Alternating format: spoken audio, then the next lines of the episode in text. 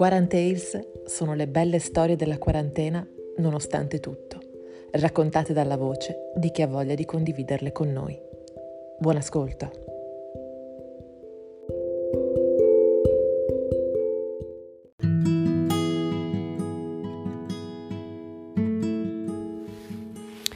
Questa quarantena mi sta mettendo alla prova parecchio, come ognuno di noi,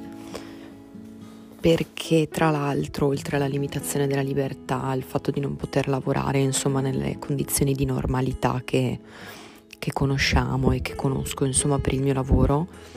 mh, mm, la dura prova è proprio quella di non riuscire ad avere piani e uh, a riuscire, soprattutto riuscire a rispettarli. Mm, io sono una persona molto categorica, mm, ho bisogno di certezze forse fa un po' sorridere, ma sì, direi che il mio carattere mi porta ad avere bisogno di certezze, di cose pianificate. E mm, questo periodo ovviamente non ci dà la possibilità di averle. Di conseguenza mi sono dovuta fermare anch'io, come tutti, d'altronde, e mi sono ritrovata a fare i conti con questa parte del mio carattere che mi impegnava tutte le giornate, me le scandiva Uh, cosa, cosa, c'è di bello però ormai è un bel po' di giorni insomma che mi ritrovo anch'io a casa e,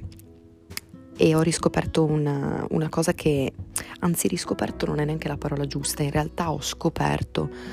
una cosa che avevo completamente bypassato l'avevo, l'avevo lasciata lì ferma. Uh, due anni fa delle care amiche mi hanno regalato un acero, una pianta, un acero per, per il mio compleanno. Um, invitandomi a seguire il, proprio la coltivazione dell'acero, cioè seguire la sua fioritura, um, proprio prendermene cura, proprio per ricordarmi uh, quel rapporto, quell'amicizia che durava e che dura da tanti tanti anni. Beh, io quell'acero ovviamente a suo tempo l'ho piantato in giardino e boh, sì, forse ci avrò dato da bere qualche volta, ma mm, quasi, quasi l'ho scordato e devo dire che la prima cosa che faccio tutte le mattine è uscire di casa, guardare quell'albero che ho piantato in giardino, quell'acero e vedere la singola gemma che sboccia in quell'acero, che non ha paura assolutamente di niente. Nei giorni di caldo, nei giorni di freddo che abbiamo avuto qui in Veneto,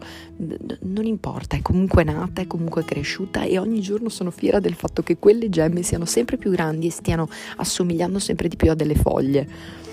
avere il tempo e avere l'occhio soprattutto e il cuore per poter guardare quelle gemme. E poi girarsi e vedere che ho la fortuna di avere un compagno che vive con me,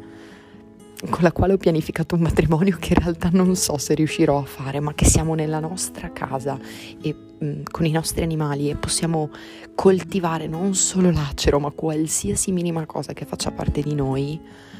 Io credo sia la cosa che mi sta dando la forza più grande per riuscire a